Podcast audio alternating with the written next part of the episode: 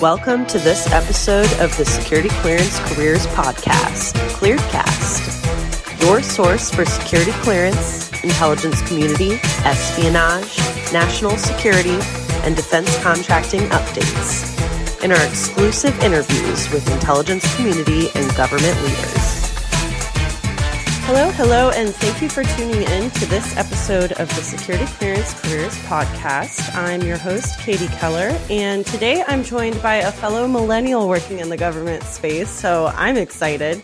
Symoné B, aka Beez, has an incredible and inspiring story. So she is a 16 year old tech prodigy. She broke into the space and this industry super early and now earns over $200,000 a year. So today we're going to explore her journey and learn about the hard work and determination that led to her success in the government industry. And so if you follow her on Twitter, Instagram, or her YouTube channel, You'll get so many golden nuggets of advice on how to land a six figure job in GovTech. And so today we're going to discuss some of those tricks and maybe some myths that need debunking. So I'm stoked for the conversation and I really appreciate you joining me today. Thanks, Katie. Thanks for having me. I'm super excited to be here. You're a friend of clearance jobs, but speaking to some of those myths to debunk before we kind of dive into our chat, you recently shared it was either like a reel or a TikTok video where someone was advising people to lie on their resume. And so tell us why that doesn't really work in this field, just with your experience, because I do have an inkling that some people listening might stretch the truth on their resume in hopes of getting a job. Yeah, I would say in this space, lying is definitely the worst thing to do because our background checks are more extensive. So they use more extensive systems when it comes to verifying your education, verifying when you worked at companies, which companies you worked at. They even verify your certifications as well. So when it comes to that, you know, that's a big reason why you definitely don't want to lie. I would say in other industries, their background checks aren't as intensive or extensive. You probably can get away with it, but I mean, in the long run, you know, you don't want to lie at all and you never want to lie to the government. Right. Well, I mean, especially with like clearance denial cases that we're frequently reading over, it's like most of them are because you're lying. so we'll talk a little bit about how you obtained a security clearance. I know that we have a ton of listeners that are uncleared and really interested in getting their foot in the door. And so a lot of people get a security clearance through the military, which you did not, but you do have family military history. So tell us about that and how that helped to guide you into sort of this technical field. Yeah, so I never went to the military, never served a single day. A lot of people just assume that I did since I got my clearance so young and just got in so young. My dad was in the Air Force. I think he did about 21 years. He retired from the Pentagon in 2000. I think actually in 2000. So he required he retired from the Pentagon when he retired from the Pentagon, he had already been working government contracts part time as well. So he was doing nighttime, he was working at, at, a government contractor company. And then during the day, you know, during his military requirements and military shifts, he had to work for the military, of course, for the Air Force.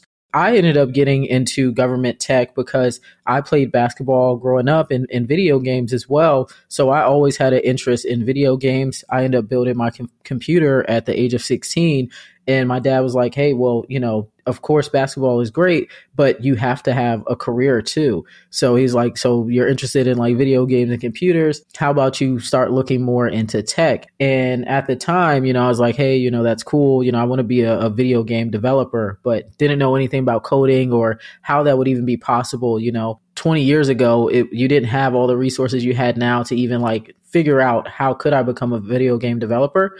So basically what happened was I'm from Arlington and I went to high school in Loudoun County and I was trying to figure out a way to, you know, not really have to go to my regular classes. I was not a fan of my regular classes. And they had a vocational school called Monroe Tech. So it was Monroe Technology Center and they had a lot of different offerings for you. They had networking class where you could get your CCNA certification. They had the IT class where you, basically it was basic computer foundational class where you could get your CompTIA A plus certification. And then they had a lot of other things too, like welding, culinary arts, you know, things like that. It was a vocational school. So I, I chose the easier class, which was the CompTIA A plus one. So I ended up getting my A plus certification at 16. And then I got an internship with Telos at 16 as well. So Telos, they're based out of Ashburn. Awesome. Well, and so I guess when your dad was retiring, I mean, that was before sort of 9-11 but that was kind of the wake that i grew up in and that you know you grew up in. And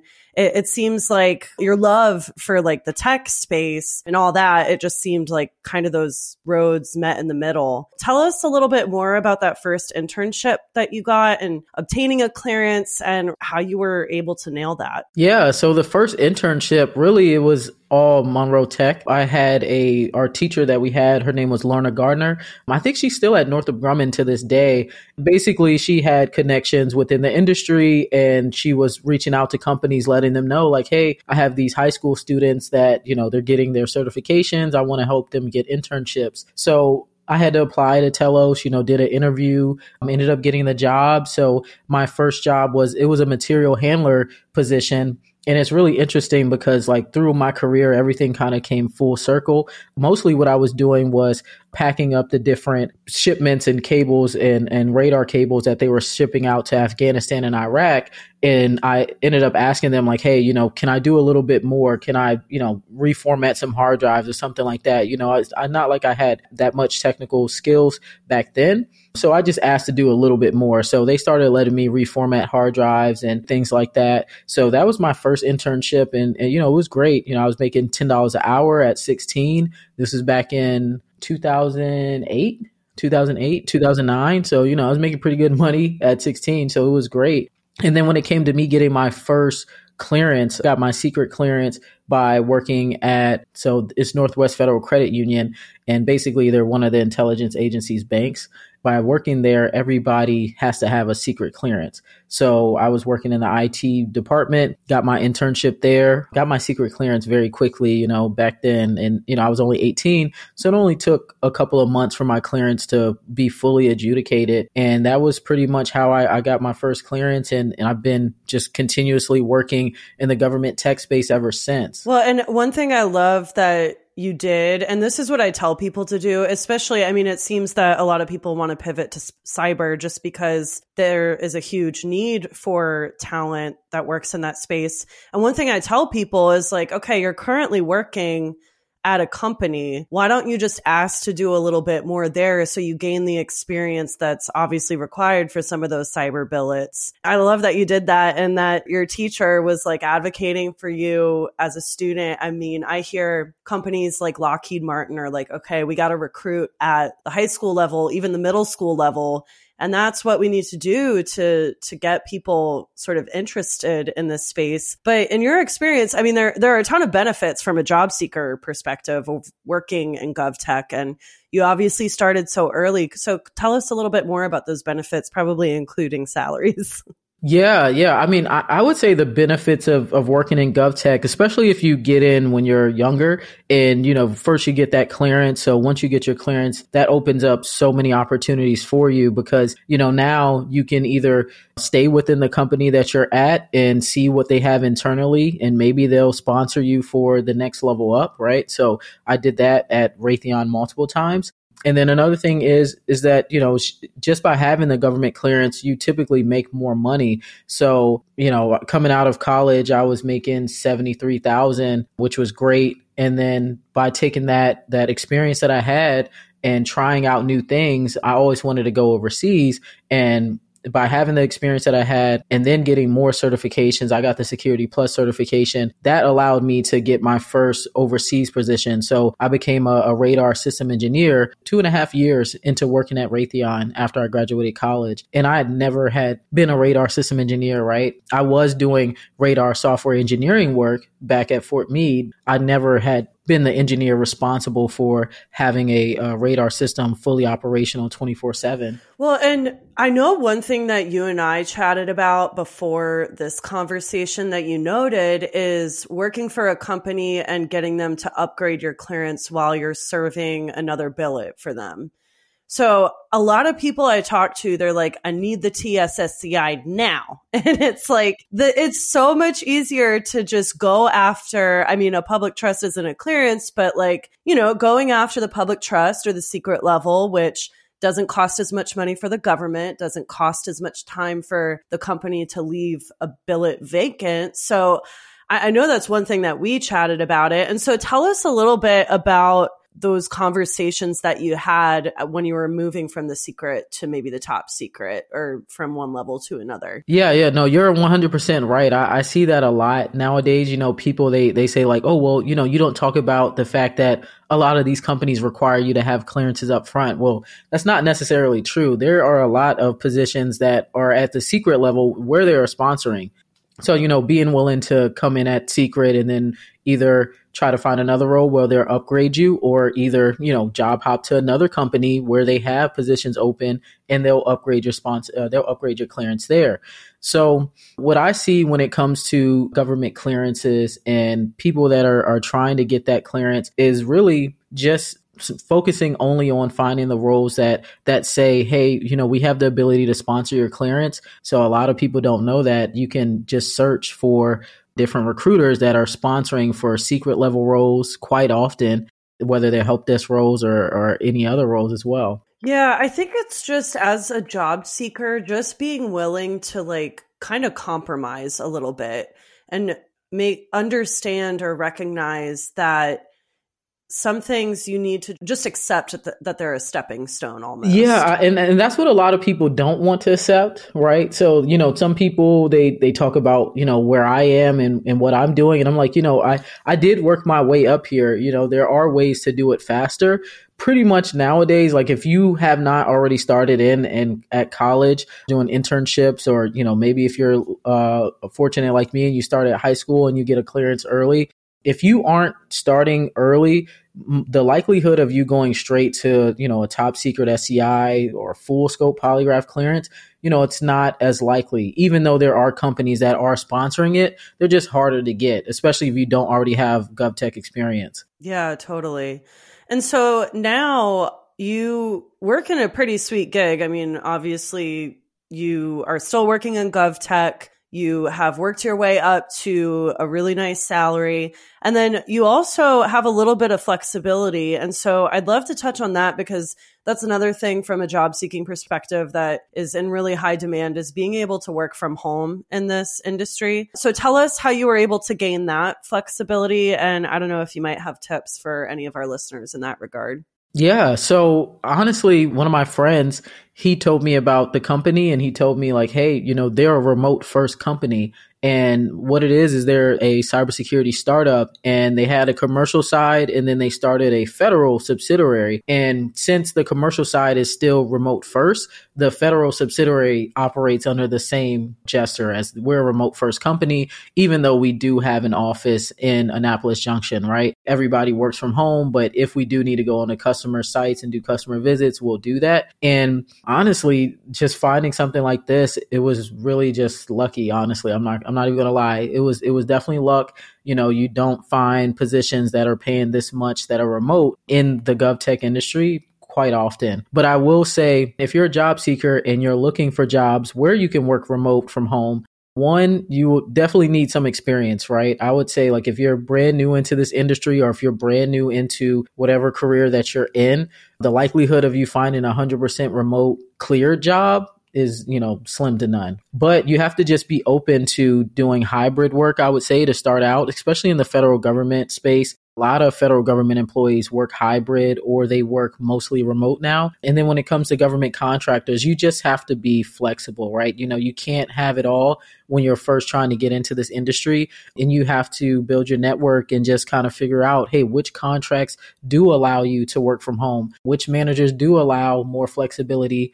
and then also just what type of positions and roles allow that type of flexibility where you don't have to go in the office every day. So, you know, with me working overseas, that's not a role where you can work from home, right? So a lot of people get it confused. They think like, I tell them like, hey, I was working overseas in very remote areas. I don't mean that I was working remotely from home, you know? I mean that I was working in like remote areas where there's there's nobody out there. People ask me all the time, they're like, "Oh, those overseas roles, can I stay in the states?" And I'm like, "No, like you're out there because they have a military site or installation that they need to operate 24 7. So that's, they need bodies there. They need you there to make sure that everything's working smoothly. That, you know, that's just something that, that people have to keep in mind is that you know you you can't have it all when you're first trying to get into the industry. I would say you know once you have experience under your belt then you can start really asking for what you want. And then also you'll you'll understand more how the um, industry works. Right. I mean and that goes along with like research. And i mean obviously following someone like you who has the experience and just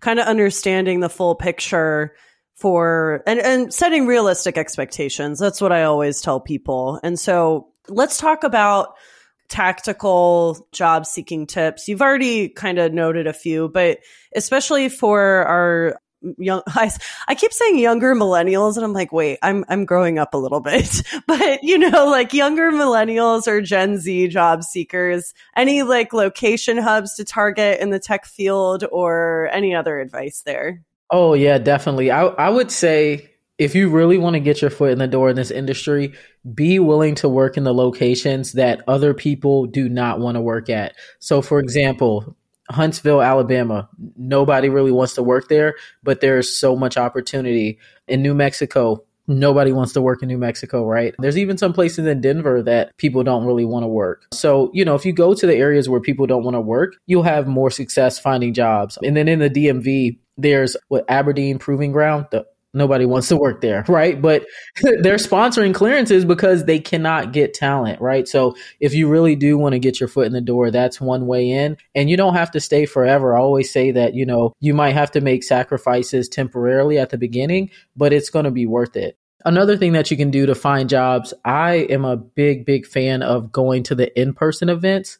So I believe they're called Tech Expo. They have events in Tyson's and Baltimore, Annapolis Junction. They have in person events all of the time. Sometimes they do require you to have clearances, but then they have some that are open to everybody. So if you can go to those events, or any company mixers or networking hiring events that they have in person, definitely try to make your way out to those. And, and I know everybody's not in those areas, but I had one of my clients that's working with me. She really, really wants to get into GovTech and she lives in Texas and she flew to, to DC to go to an in person recruiting event. Yeah, just kind of like the Swiss cheese model almost, like doing the virtual events, of course, because they're easy, but also making the time and investing in those in person events. I love that because I hear all the time online, like chatter, people like, you know, want to be face to face. And it's just another way to make a connection with a recruiter or a hiring manager. Yeah, people, they like to not think about personality when it comes to getting these jobs, but you know, if you're trying to get your foot in the door and they like your personality, you know, they, they might be more open to giving you an opportunity to get an interview. Yeah, totally. I like I said, I, I said that there are probably people listening who don't currently have a security clearance or they let it lapse, which is another thing that I hear so much. And so you spoke to banks that intelligence agencies use being a really great option to get that secret, which makes you more marketable. Any other sort of tips for our uncleared audience that might be listening today? Yeah, the other tip that I have, I use clearance jobs a lot, right? When I'm trying to help people find jobs, I use clearance jobs all of the time. Literally, if you just search for the term ability to obtain, if you search for that in clearance jobs and I usually put quotes around it, you will find a lot of positions that are sponsoring on clearance jobs You will see some that already want you to have a clearance, but there are a lot of jobs on clearance jobs that are sponsoring. So if you just search ability to obtain, they will come up. And that's just a, a shorter uh, really just a shorter phrase of ability to obtain U.S. government clearance, right? If you put all of that in in the search box, nothing's going to come up. so, so just search ability to obtain, and you'll see a lot of roles come up that works on every government contractor website. I mean, you can use that phrase. Yeah, and you know, I think people forget that clearance jobs you don't need an account to just be able to search through the, you know, 60 to 70,000 jobs we have listed. And so use it, us as a resource. I mean, in addition to like our white papers and articles and all that jazz, but use it to do that research. Like, hey, this company has been advertising for this position for so long. Maybe they're willing to sponsor, even if they don't know. I mean, that's you, you just never know. So it just it takes a little bit of research and sort of the confidence to to reach out to people and you know have that elevator pitch ready and all that good stuff. Yeah, that's a great tip as well. I would say any role that's been open for six months, they will most likely sponsor a clearance for it because I mean, it, it, can't go unfilled for that long, right? So if you have the qualifications, but you don't have a clearance, something I used to do too. I mean, I would still apply for jobs, even though they said that they weren't sponsoring clearances. They'd see my resume, they would interview me, and they would say, Hey, we'll, we'll sponsor you for a clearance for this role. So that's happened to me multiple times. I really appreciate you joining us to talk about some of these amazing tips. I I, fa- I, found Symoné on Instagram and I was like, you got to join me for the podcast because you have some amazing, amazing tips. And so we're not going to share all of them today, but I really appreciate you joining me. For everyone listening, you can follow Symoné on, like I said, Instagram, Twitter. She has a YouTube channel at Symoné Beez. And so thank you for tuning in to this episode of Clearedcast. For more tips on on the security clearance process and getting into the government contracting world, you can visit news.clearancejobs.com.